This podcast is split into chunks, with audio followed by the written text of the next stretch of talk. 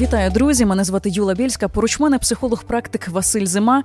Я насправді мушу висловити свою схвильованість, тому що днями мені на очі потрапила статистика, яка говорить про те, що українці почали більше вживати алкоголю. Зокрема, 26% опитаних кажуть, що п'ють більше ніж до початку повномасштабного вторгнення. Тож тема номер один сьогодні це алкоголь як метод боротьби зі стресом. Ну що ж, е, з одного боку, цю статистику я бачив, е, і з одного боку, це не такий аж високий високий показник, але е, погано тут те, що люди стали більше пити, про тому, що ми розуміємо, що величезна кількість людей зараз знаходиться на фронті, які в принципі не п'ють. Тому ті, які залишаються в тилу, їх стало більше. Це означає, що в принципі тобто їх стало цивільні більше. більше цивільні, цивільні почали більше випивати.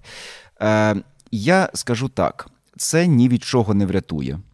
Одразу скажу, чому люди випивають, тому що це найлегший спосіб позбутися тих проблем, які є. Але питання в тому, що проблеми вони реальні, а алкоголь це уявне позбавлення від цих проблем або уявне бажання цих проблем позбутися. Алкоголь ніяких проблем, жодних проблем не вирішує. Плюс ну а як дивися, вони ж говорять про те, що дійсно їм допомагає трішки перезавантажитися, відійти від реальності, тому що дійсно в статистиці так і зауважується, що 3% людей, які вживають алкоголь фактично щодня, їхнє пояснення це. Нам так легше, тобто, по суті, 0,5 оковитої та для прикладу можуть полікувати душу. Так, воно може зняти певною мірою стрес. Так, воно відключає певні е, певні точки, так би мовити, в е, ділянки головного мозку. Так, воно дає якусь певне уявне щастя, ейфорію, ще якісь речі, але в будь-якому разі ти прокидаєшся зранку і все повертається. І тут ще яка велика є проблема. Багато людей зараз, як ми говорили в минулої програми, 88% перебуває в стані стресу. Угу. Стан стресу це може бути і стан агресії, і е, стан е, е, немотивованої агресії. І коли людина випиває алкоголь, тим паче, коли вона себе не контролює і випиває більше, ніж там є її норма, умовно кажучи, в неї можуть в неї може бути якась неадекватна і непрогнозована поведінка. Я читаючи новини кожного дня, власне, готуючись новини, я бачу скільки історій з тим, що хтось когось вбив, хтось когось зарізав, хтось комусь голову відрубав. Ну це реально правда. І це е, люди робили в стані алкогольного сп'яніння. Тому алкоголь в стані війни дає ще і ту проблему, що люди можуть вчинити якісь нехороші речі. Ну плюс це викликає залежність, це викликає звикання. І людина, яка каже, я не алкоголік, у мене все нормально, вже насправді є алкоголіком. Ну, Якщо... Ну тобто, як зрозуміти, що ти вже алкоголік? Так гучне слово, страшне слово, його багато хто не любить. Хтось просто каже, ну це залежність, так лайтово від алкоголю. Ну, По суті, ти алкоголік. Як це зрозуміти, що ти вже алкоголік? Ну, є кілька стадій. Е, крайня стадія це коли ти фізіологічно залежний від алкоголю, коли людина, грубо кажучи, зранку прокидається, її трусить, руки трусяться, і треба просто випити для того, щоб вона могла в принципі жити і не померла, і щоб її не забрала швидка. І просто треба випити, щоб вона якось прийшла в норму, так само як наркоману. Але навіть якщо ти, умовно кажучи, щоп'ятниці приходиш в бар випити пиво або якогось іншого алкоголю, щоп'ятниці або щосуботи, це вже є алкоголізм. Тобто якийсь лайтовий, це там, можливо, перша стадія. Якщо ти п'єш частіше, це вже більш е, серйозна проблема. Потім на якомусь етапі ти доходиш до того моменту, коли ти вже не можеш не пити, і алкоголь для тебе стає фізіологічною потребою. І насправді цей шлях проходиться настільки непомітно, настільки швидко, що люди собі, ну хто цей шлях не пройшов, е, тим здається, що це неможливо. Я скажу, що в мене були певні проблеми з цим в житті. Я скажу, що це проходиться дуже швидко, і це і тобі здається до останнього, що це все е, неправда, що ти не алкоголік і все в тебе добре. Ну тобто на фізичному на фізичному рівні ми зрозуміли, так але на ментальному тоді як воно проявляється? Оця от залежність від алкоголю. Що може бути з ментальним здоров'ям?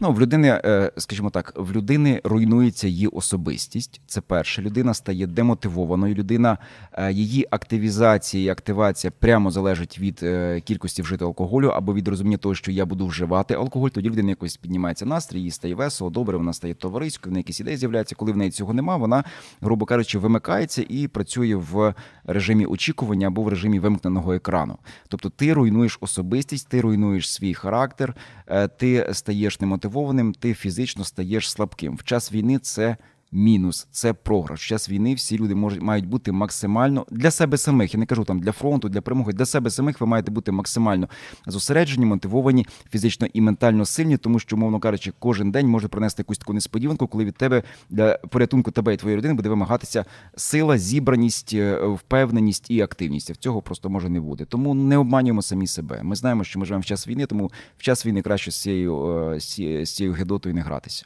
Ну, психологічна загальна практика та світова говорить про те, що зокрема воїни, які повертаються з різноманітних війн, так вони мають психологічні проблеми, тобто проблеми з ментальним здоров'ям, і часто якраз запивають їх алкоголем, можливі навіть наркотики, не дай Боже, там насильство в сім'ї відбувається. Так яким чином зробити так, щоб це наших героїв не стосувалося в майбутньому? Я працював з такою родиною, де чоловік військовий, одержавши травми під час е, бойових дій. Ну на початку вторгнення він приніс це в родину. Е, я працював з його дружиною, і е, бо важливо, щоб вона могла з ним впоратися. І ну, і це певною мірою допомогло. Тут я скажу дуже коротко, що абсолютно закрити цю проблему ми не зможемо. Це буде. Люди будуть пити, людям снитимуться жахи, людей переслідуватимуть жахи. Просто поряд з цим треба люди будуть пити, людям снитимуться жахи, людей переслідуватимуть жахи, людям допомагати. Це мають бути психологічні центри.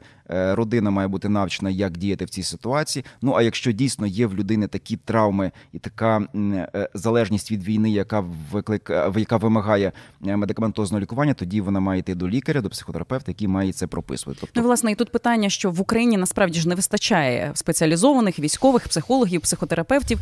Чи може я, якщо правильно скажу, такий психолог загальної реальної практики допомогти військовому вирішити його ментальні проблеми? Залежно залежно від того, в якому стані він перебуває, яка проблема, які травми в нього є. Якщо це можна вирішити е, е, психологові, він може це вирішити. Але знову ж таки має бути проведена діагностика. Лише після діагностики можна говорити, чого людина насправді потребує. На жаль, наші реалії сьогодення виглядають так: все частіше в містах ми можемо бачити українських військових героїв, які приїхали на реабілітацію, і в них немає кінцівок. Хтось вже отримав свій протез, хтось на нього чекає. І тут питання у нас наступне: яким чином навчити суспільство правильно реагувати на наших героїв, ось таких от героїв з інвалідністю, щоб не завдати їм ще більшого болю?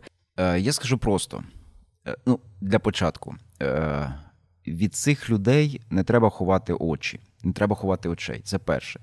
Друге, не треба їх розглядати з цікавістю або з такою, знаєте, неадекватною увагою, так ніби ви щось таке побачили, чого ніколи взагалі в світі раніше не було. Людина буде почуватися, як ніби вона, знаєте, десь на е, або е, на якійсь виставці, або на поличці в магазині стоїть. Це Тобто така... це зайва увага, яка, звісно, може нашкодити ментально, да, так? Не можна і так іти, ніби ну як вам вам незручно, треба якось десь очі сховати. Ну і ніби взагалі вас тут не мало бути. Я не хочу вас бачити. Так не має бути.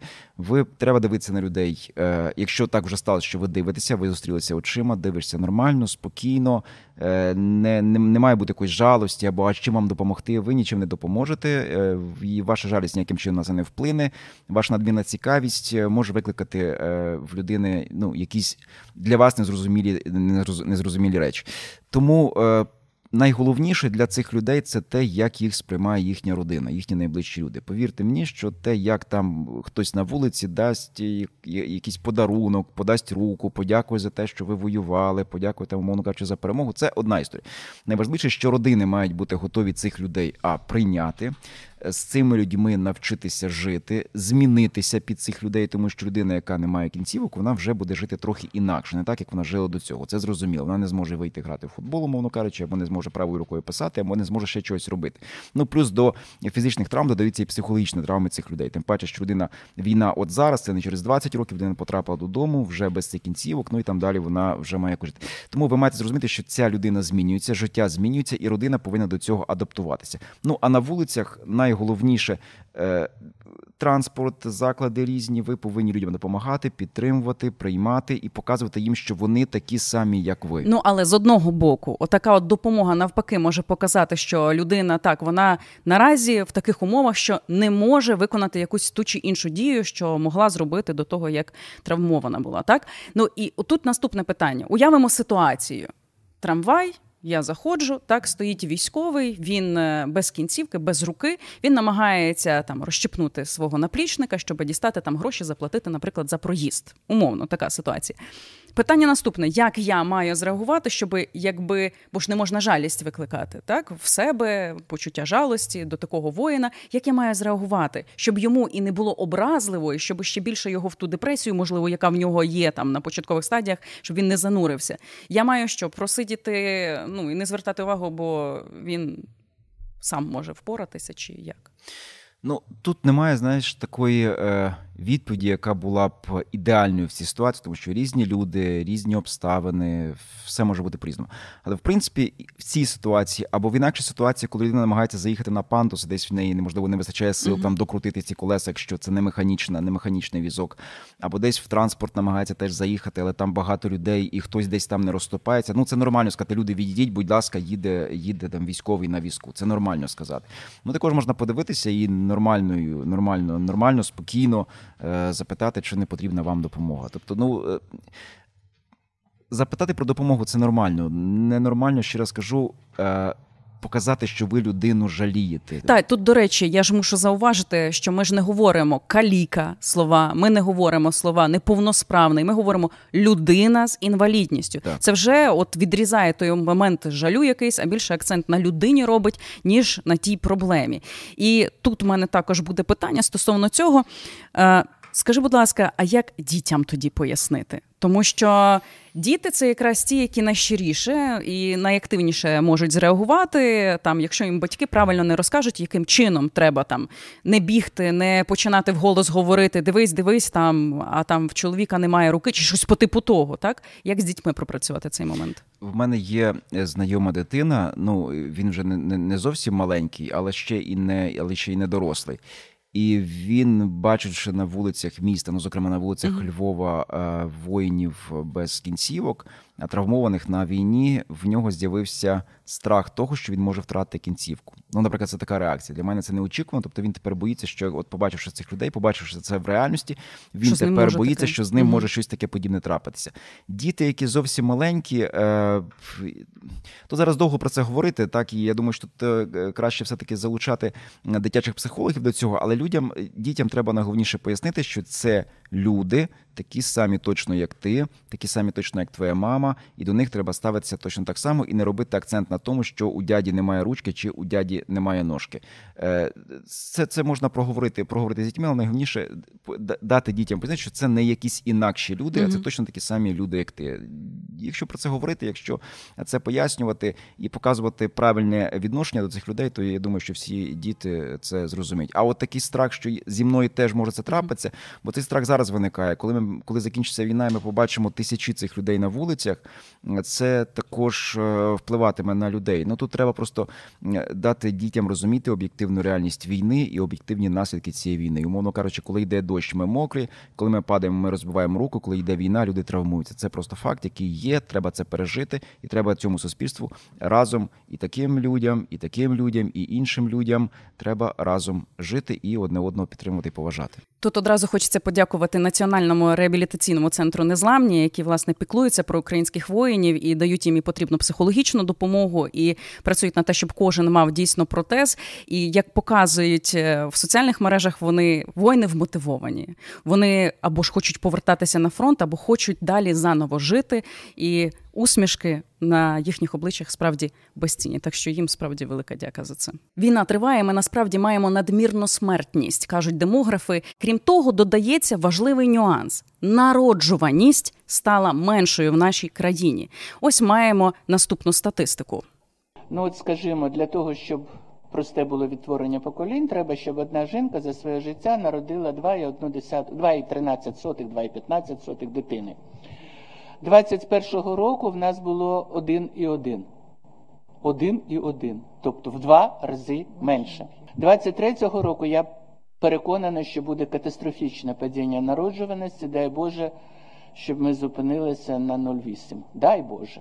Я особисто для себе зачепилася за два слова, тому що що значить жінка повинна? Тобто я повинна народити дві більше дитини, щоб генофонду покращити ситуацію. Чи повинна я, Василь? Е, Така теза звучала в нацистській Німеччині, що жінки повинні народжувати для е, рейху нових солдатів. Е, в Сполучених Штатах Америки, скажімо, я такої тези не чув. Після Другої світової війни вони теж втратили своїх е, військових, але там просто були створені умови для того, щоб люди розвивалися, мали фінансові подушки певні і народжували дітей. Я думаю, тут треба створювати умови, а змушувати жінок я цього не сприймаю, і це не буде сприйнято жінками, перш за все. Так, і тут є нюанс, тому що я так подивилася по коментарях. Є і ті, звісно, є більшість, яка каже, моє тіло, моє діло, мені тільки вирішувати, що я маю робити, що я не маю робити. І є частина людей, які реально кажуть, що місія жінки, продовження роду, а тим паче зараз, коли у нас повномасштабна війна, гинуть люди. Так що давайте, напевно, дівчата, ми всі з вами зробимо крок наступний, тобто будемо народжувати, бо ж нам націю потрібно берегти. Це що? Гіперболізований патріотизм? Е, в цьому разі. Очевидно, я думаю, що кожна людина, яка подібне пише, повинна своїм прикладом це показати. Це раз. Друге, дуже багато дітей і жінок в Україну не повернуться. Це два, і це теж факт. Не знаю, скільки їх буде, але це буде. Е, третє, що жінки після війни, особливо ті, які жили в Україні, пережили цю війну в Україні, навіть якщо десь подалі від лінії фронту, але в Україні вони будуть травмовані тим, що народжуючи хлопчиків, зокрема, ну і навіть дівчаток, вони будуть розуміти, що це можуть бути люди, яких а колись заберуть на війну, б, які можуть е, загинути під бомбуванням або можуть загинути їхні діти. І коли ти народжуєш дитину, ти розумієш, що ця дитина може бути потім її потім можуть діставати з під завалів якогось будинку. І ця травма теж буде у жінок, тому що перед їхніми очима були руйнування. Е, е, коли молодих хлопців перевозили матерям в трунах з фронту, і це буде стояти перед очима. І як тут змінити картинку, щоб людина побачила нове життя, радість е, Україну, в якій 50 мільйонів населення, радісних квітучих дітей? Отут питання. Я тут просто приклад приведу рішення ситуації зі стародавньої Греції багатоженство, коли там відбувалися війни. Тобто дозволялося багатоженство. Одразу покоління збільшувалося, кількість народжуваність збільшувалася. Як тільки війна завершувалася, так стабілізувалася оця от ситуація, все далі заборонялося багатоженство. В Україні такий би метод міг би сприйнятися. Ні, я тут і поясню, чому взагалі в Україні багатоженство не може бути сприйнято, тому що що була така е, прекрасна галичанка, якщо не помиляюся, Роксоляна, яку е, привезли до е, Туреччини, і там вона стала дружиною е, турецького султана. Так, от навіть там, в Туреччині, де багатоженство і гареми це було правилом. Е, якоюсь святинію, на яку ніхто не міг е, підняти руку, вона там розігнала гарем і залишилась єдиною дружиною султана. Тому, якщо Роксолана Українка навіть в Туреччині змінила правила, то точно чужі правила тут в Україні ніхто нашим жінкам нав'язати не зможе. Я мушу ще зауважити, що там і в коментарях каміння полетіло в бік ЛГБТ спільноти, яка теж зараз хоче бути видимою, але це вже буде тема нашої наступної програми. І чекатиму на цю тему з нетерпінням. Так, так що Василь, я тобі насправді дякую. А всім нашим слухачам, глядачам хочу побажати справді ментального здоров'я, тому що про нього потрібно піклуватися. Воно завжди на часі.